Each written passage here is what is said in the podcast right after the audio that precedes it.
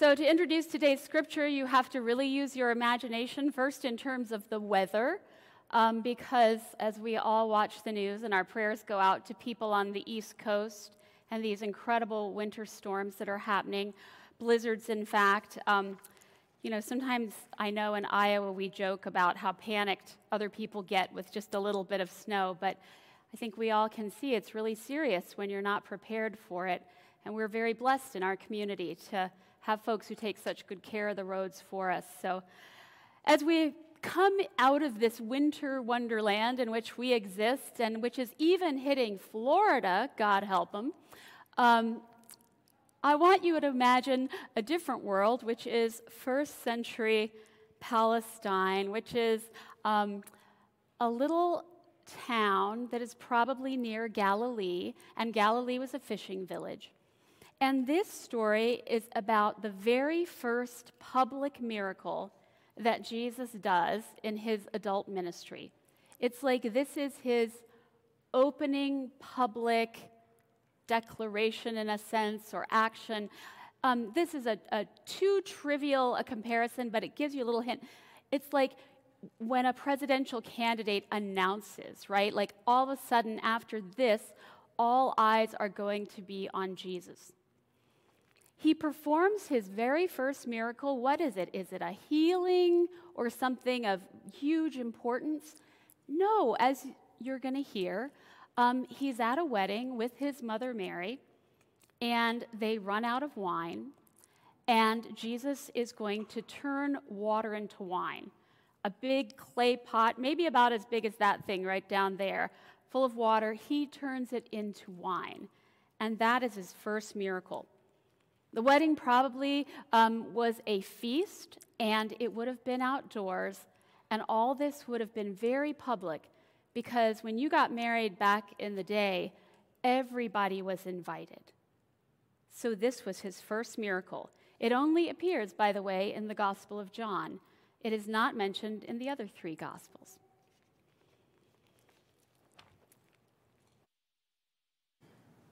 The scripture in John 2 1 through 11. On the third day, there was a wedding in Cana of Galilee, and the mother of Jesus was there. Jesus and his disciples had also been invited to the wedding. When the wine gave out, the mother of Jesus said to him, They have no wine. And Jesus said to her, Woman, what concern is that to you or to me? My hour has not yet come. His mother said to the servants, Do whatever he tells you to. Now, standing there were six stone water jars for the Jewish rites of purification, each holding 20 or 30 gallons. Jesus said to them, Fill the jars with water. And they filled them up to the brim. He said to them, Now, draw some out and take it to the chief steward. So they took it. And when the steward tasted the water, and that had come become wine, and did not know where it came from, though the servants who had drawn the water knew, the steward called the bridegroom and said to him, Everyone else serves the good wine first, and then the inferior wine after the guests have become drunk but you have kept the good wine until now. And Jesus did this, the first of his signs in Cana of Galilee, and revealed his glory, and his disciples believed in him.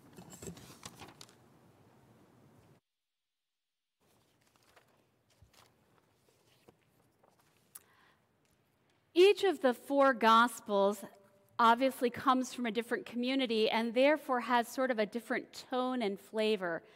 And of all the Gospels, John is the most mysterious.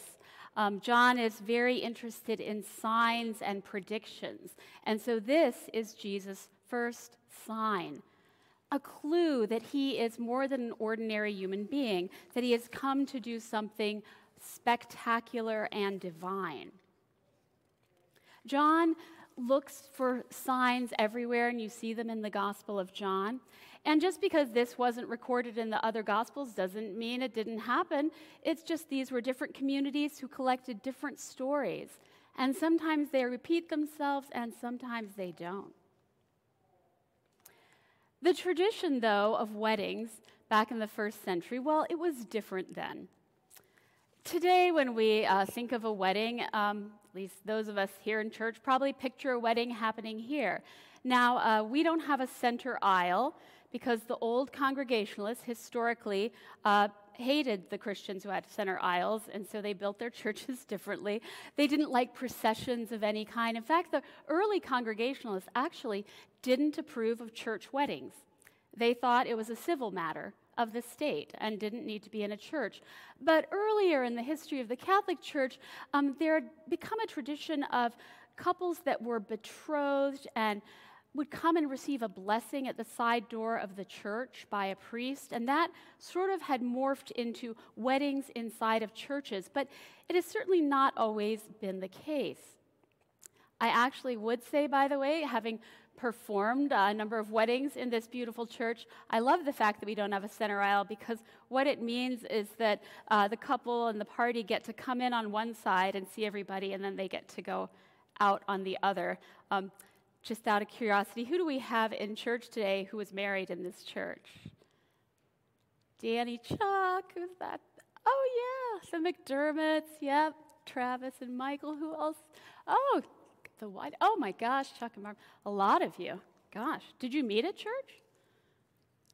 No, I'm just kidding. so, um, but it actually ends up being a very beautiful way to do a wedding. But all of that is, is a relatively recent invention. And if you went back to early Judaism, um, this is how they would have done it.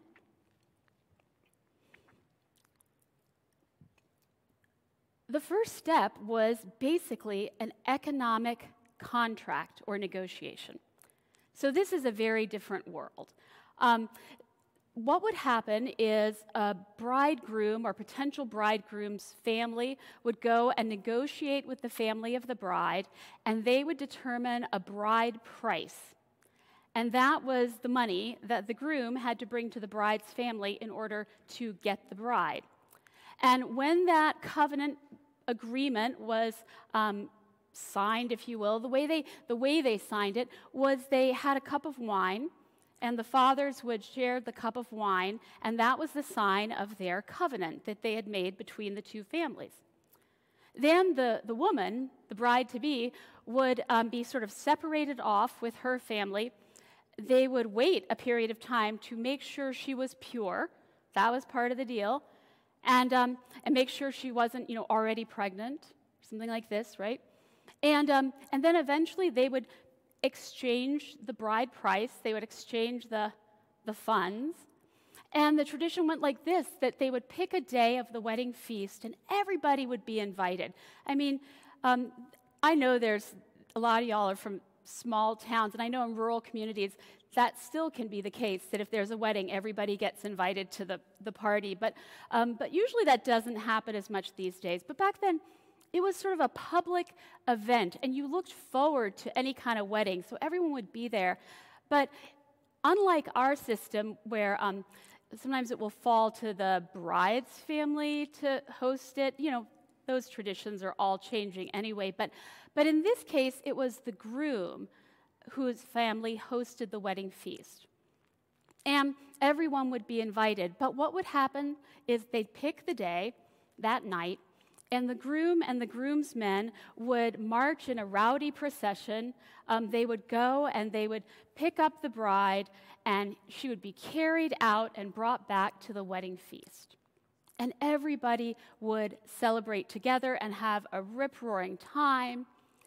And then at a certain moment, you know, the most awkward moment in the wedding is usually like, I think, you know, the awkward like toast where the best man gets really nervous and stuff. Weddings were way more awkward in the first century because there's a certain moment where the couple then would leave, go into this room, consummate the marriage during the wedding reception. You know, it's like, okay, first we're going to cut the cake. And then what do we do? Oh, yeah, okay, then we go do that. So they would go do that while the wedding party waited outside. Then the groom would come out and announce that everything had gone fine. And then they come back to the party. Like, how awkward is that? It's just creepy. But they come back to the party, and, um, and that was their new life together. There were blessings that were said. Um, there's a chuppah, a beautiful thing that they would stand under. But there was no point at which, like, they went into a temple or a synagogue and walked down an aisle. It was basically like you were betrothed and then you had your feast. This, by the way, would have been the status of Mary and Joseph at the time that Jesus was born. They were betrothed to one another, promised one another, but not yet having had that wedding feast and finished the deal, which is why the fact that Mary becomes pregnant would be so controversial and would have been grounds for Joseph to say, I want my money back. The deal is off. But these were the traditions of the wedding ceremony. So it was infused with religion and the Holy Spirit, but not in a building. It was probably like they were all outside enjoying this feast together.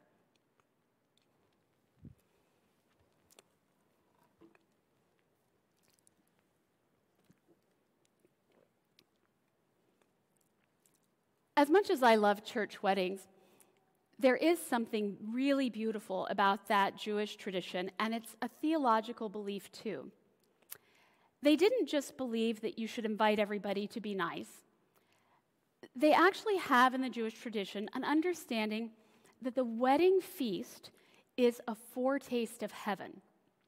And that when we invite everybody to this banquet, even people we may not like, even people we don't get along with, even, you know, weird relatives, et cetera, et cetera, when everyone's gathered, that is a foretaste of heaven, and it brings shalom or peace into the world. It was a leveling of the playing field economically and spiritually, a reminder that in God's eyes we are really all the same and that we are all guests in this world. That part, I think, is beautiful.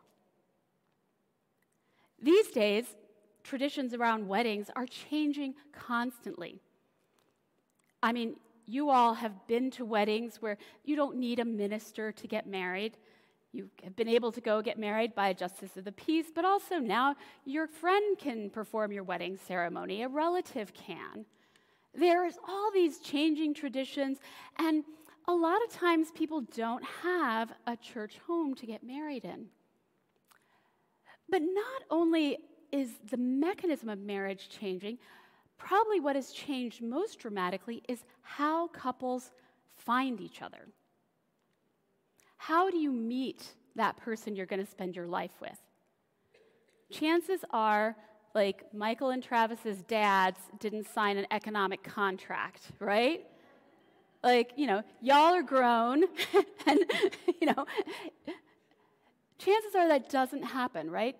We have vestiges of some of that tradition sometimes where like one the one member of the couple will go to the parents and ask permission and that's a beautiful tradition as well but it goes back to that sort of economic understanding. But nowadays um, you know we've changed things. Some people will uh, have a father walk them down the aisle others will have both parents. You know it's it's it's so flexible now. And most of all though is how do we meet most of us did not meet because our parents made an arrangement with another family for us to marry. They've, there actually have been some studies, though, by the way, on arranged marriages, and statistically, they actually do pretty well, is what they say. So, um, but, but most of us don't participate in that social order. We meet people in other ways.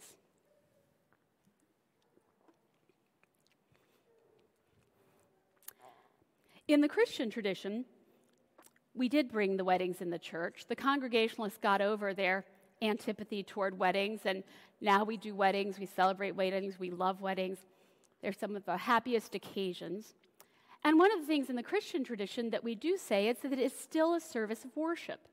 So if a couple says, um, you know, I'd like my reading to be a poem or something from literature, great, but I'll say make sure we also have scripture You know, it's still reverent, it's still a worship service. And also, I think there's a reverence in planning for a wedding where you look together at what the service will be like and it's sort of a planning for seeing how you will how you will function in real life. And then the wedding rehearsal where the pastor meets all the parents and in-laws is like a real crystal ball for the future. Um, i remember um, my own wedding where my mother tried to literally like wrestle control of the whole ceremony from the minister, like to the extent that she was standing in front of the minister and telling us where to go. And the minister, like, I couldn't believe it. That was the first miracle I ever saw this minister perform. She got my mother to sit down. But I remember my mother said, Lillian, you, you're too young to plan a wedding. You don't know what you're doing. And she said, You have to understand this is my special day. And one day you will grow up and you will have children and you'll get your special day. So, some people will criticize, um, particularly North American culture, for how much gets spent on weddings and the, you know all the all the trappings and all of that. Um, but also, there's sort of a sense that like sometimes you worry that a couple has fallen in love with the wedding planning and the event itself, maybe more than they know each other. This struggle to know, how do you know if you found the right person, um, finds its way into reality television, of course, which I only watch in order to instruct you on scriptural matters. And so, um, the, the best ones like this. So there's a show that's, you know, where you're married at first sight. And they have this team, and one of them is a pastor, another is a psychologist, you know, I forget, but they've got a team of experts, and they'll have a call, like they'll come to a city, like they could come to, you know, Atlanta, and hundreds of people show up and get interviewed and tested with personality tests and what are your spiritual beliefs and how many children do you want to have one day, et cetera. And these experts pick a few couples and match them together. And the couples literally don't meet each other until they walk down the aisle and get married. And, you know, part of sort of what's fun about watching this show is you're just watching the faces of the family members in attendance, just like, you know, this is a disaster, right? Um, but they follow them, and remarkably, some of them work out. But also, I think what that shows you is that we're at a period in society where we're just so unsure about what a good relationship is and how to find one, and that there are, you know, and these are intelligent, um, bright people with good jobs and achievements, but, but they have decided they don't know what they're doing in this area, and they are willing to give this decision to experts. There are all kinds of others like that, but another one that's an interesting one was called um, Love is Blind. And in this one, these uh, couples were not allowed to see each other. And so they would spend like a few weeks, like sort of going on these dates with different people, but the date was like you were each in your own room and there was a wall between you couldn't see. And along the way, they eliminate and they choose and ends up like, you know, they pick each other and then they meet and they've never seen each other. And then it, it says, you know, what is the role of sort of physical appeal in all of this? And could you choose that way? So, in some ways, I think um, we are not all that different from the people in Jesus' day who, who said, I don't know. I don't know. And there are all kinds of forces that might bring you together in something beautiful or something hard. But this was the celebration, and it might be the celebration of the year in Cana. And it's at this celebration that Jesus sort of emerges in his public role. And even the, the dialogue is kind of funny, like family dynamics, you know, the overbearing mother. They're at this wedding and, you know, they run out of wine, and Mary's like, Jesus, I know you could do something about this. And he's like, Ma, stop bothering me. And she's like, No, you know you could do it. Come on. Go ahead, just like do a little miracle, you know. I've been telling all the neighbors. But you never do it in front of them. And you can see he's like, Woman, what's wrong with you? Be quiet. He's sassy. So here's another revelation Jesus was rude to his mother at this wedding. When we say he is entirely divine and entirely human, the human part of him was rude to his mother. And he might have felt bad about it because then eventually he's like, oh, okay, Ma, I'll go, like, get this cistern, like, get some water out of it. Now, if you remember the story, this wasn't just like turning on the tap. This was water that was supposed to be for the Jewish rites of purification. It was special water. So it might be a little bit as if um, if there were a baptism font, somebody coming in and just saying, okay, I'll take some of this water, right? So that would be the first thing that would have surprised people, shocked them even. But then he like transforms it into wine. And the steward, who's like the host of the party, he takes a look at the wine, and this really was the system, right? They would serve the best wine at the beginning, let people perhaps get a little overserved, and then they would like put out the plonk. And that's kind of like, you know, you've done it. Don't, don't be, you know, the mystery bottle that's been sitting there forever suddenly emerges. Um, this is what they did. And so this wine steward, he tastes this, he goes, This wine is fantastic. This is like, I don't know, I don't even know what's a very famous wine. What's a famous wine? Like, what is it? Nerf de Pop or something? Chateau Nerf, whatever, huh? Chateau Nerf de Pop, thank you. You see, somebody knows. Okay, so it's like it tastes like that. It's like tastes like that. Oh, and by the way, like, yeah, I come by my lack of knowledge about wine pretty honestly. I once, I literally went, a friend of mine decided to have a wine tasting at her house, and none of us, you know, could afford the expensive wine. So she said, all the wines will be under $15, um, and we're gonna like write down, is it the, the, what it smells like and tastes like, and the labels are covered up, and at the, and then we were supposed to all vote on which one we liked, and just, you know, you swish it around your mouth and all this. And, um, and she then surprised us and said, one of these bottles costs $100. So everything else is like two buck chuck, and then there's like the $100 one. And, um, and we all tasted all of them and stuff, and to a one, we all labeled as the nastiest, the wine we liked the least was the $100 one. So basically, like, it was wasted on us, right? We, you know, we didn't need that. But but for somebody who's a real wine connoisseur, they'll immediately pick up on that. And that's what the steward picks up on and says, This is crazy. This is crazy. There have been times where this story about Jesus um, has come up in Christian debates in this country around um, the teetotaler movement. There were times in Christian history, particularly led by Methodist women, um, who really uh, wanted to take the stance that Christians should not drink. And it was actually, for a lot of these women, it was very much a social justice issue. I mean, these were guys who were spending their money at the bar, um, they might have been abusive. There were, um, there were a lot of other social forces at play. But then for those who said, we don't agree, they would always say, look, Jesus, not only did Jesus drink wine, Jesus' first miracle was to create wine. So surely Jesus is not anti wine.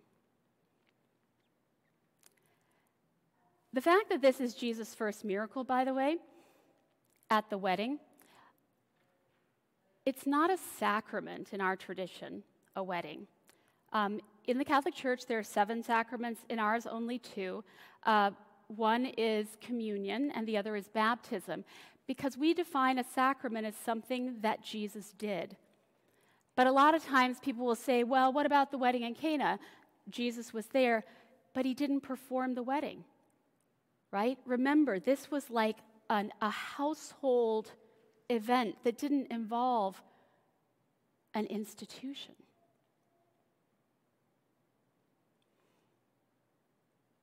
The fact that Jesus begins his life with this first miracle one that is sort of almost frivolous, right?